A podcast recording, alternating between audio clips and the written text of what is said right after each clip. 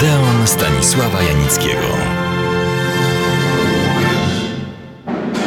Przed tygodniem rozpocząłem opowieść o Dorothy Dandridge, znanej przed laty, znakomitej, wszechstronnie utalentowanej aktorce amerykańskiej. To ona jako pierwsza wystąpiła przeciwko segregacji rasowej, panującej i obowiązującej w Stanach Zjednoczonych Ameryki Północnej jeszcze w latach 60., panującej dla ścisłości również w Hollywoodzie.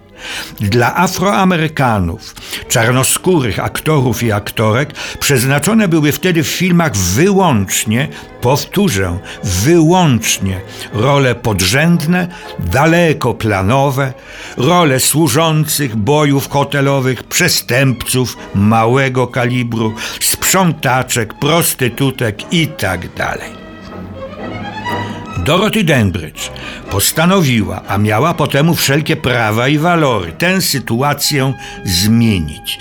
Nie robiła tego z jakichś pobudek politycznych.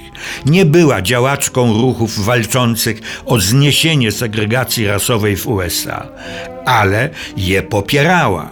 Znała na przykład dobrze przywódcę tego ruchu, Martina Luthera Kinga Robiła to, dziś powiedzielibyśmy, z głębokiego poczucia niesprawiedliwości. Jej walka była długa, obfitowała w heroiczne wzloty i bolesne upadki. Najpierw wywalczyła sobie pozycję jako piosenkarka na estradzie i w znanych nocnych klubach. Publikowano setki jej zdjęć. Jedno, zamieszczone w magazynie Live, zrobiło furorę. Tańcząca Dorothy w pięknej, obcisłej sukni bez ramionczek, pod nagłówkiem Koniec ze wstydem. Pisano o niej dużo i smacznie. Nazywano najpiękniejszą piosenkarką murzyńską, która zyskała sławę. Pozbyła się swoich zahamowań i wrodzonej nieśmiałości, kusząc przy tym swoim urokiem i seksem. Wtedy stawała się wielką gwiazdą. Określano ją jako zjawiskową i pisano, że jest afroamerykańskim ideałem piękności. Dzięki temu zainteresował się nią Hollywood, ale nikt nie zapomniał o jej kolorze skóry. Minęło prawie 20 lat, zanim powierzono jej jako pierwszej Afroamerykance główną rolę w filmie. Filmem tym była Czarna Carmen. Film jako musical oparty był na znanej i popularnej operze Georgesa Bizeta. Przy czym akcję przeniesiono w czasy II wojny światowej i akcja rozgrywała się w środowisku murzyńskim, więc grali wyłącznie aktorzy czarnoskórzy. Reżyserował mistrz hollywoodzki Otto Preminger. Ciekawe, dopiero w ostatniej chwili zaangażował Dorotę Dandridge. Nie żałował na pewno ani on, ani wytwórnia tego wyboru, bo film okazał się sukcesem zarówno artystycznym, jak i kasowym. Dziennikarze pisali, że film przepełniony jest płomienną i żarliwą pasją, a Dorothy Dendrich okazała się jego rozkosznym ognikiem.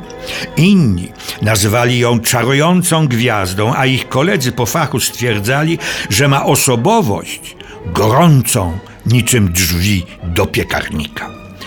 Miała nominację do Oscara. Statuetki nie dostała, ale była pierwszą Afroamerykanką, która w czasie Oscarowej gali wręczała jedną z nagród. Słusznie uważa się, że był to kamień milowy na drodze do emancypacji.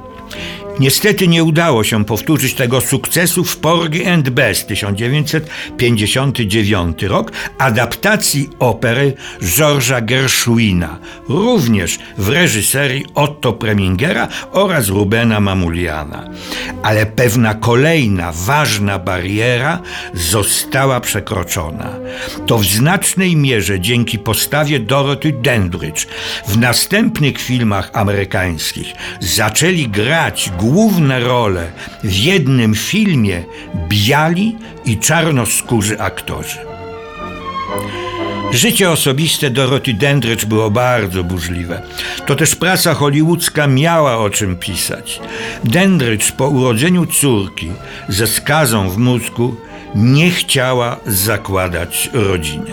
Stąd liczne romanse i niechęć do wiązania się z jakimkolwiek mężczyzną na stałe. Związana była kilka lat między innymi z reżyserem obu wspomnianych filmów, czyli Otto Preminger, który był żonaty i o małżeństwo nie zabiegał. Powstał problem, kiedy okazało się, że Dorothy jest w ciąży. Wkrótce wyszła jednak za mąż za właściciela hoteli, ale małżeństwo to trwało zaledwie trzy lata. Powodem jej samobójczej śmierci było jednak coś innego. Otóż na początku lat 60. wszystkie zarobione pieniądze, a miała ich wtedy niemało, ulokowała w akcjach firmy paliwowej, obiecującej, jak każda, wysokie zarobki. Niestety firma ta w krótkim czasie zbankrutowała. Pozornie Dorothy Dandridge nie załamała się.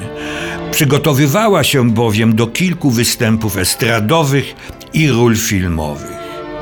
8 września 1965 roku znaleziono Dorothy Dandridge martwą w łazience jej nowojorskiego mieszkania. Przedawkowała leki antydepresyjne. Miała 42 lata, a na koncie w banku 2 dolary.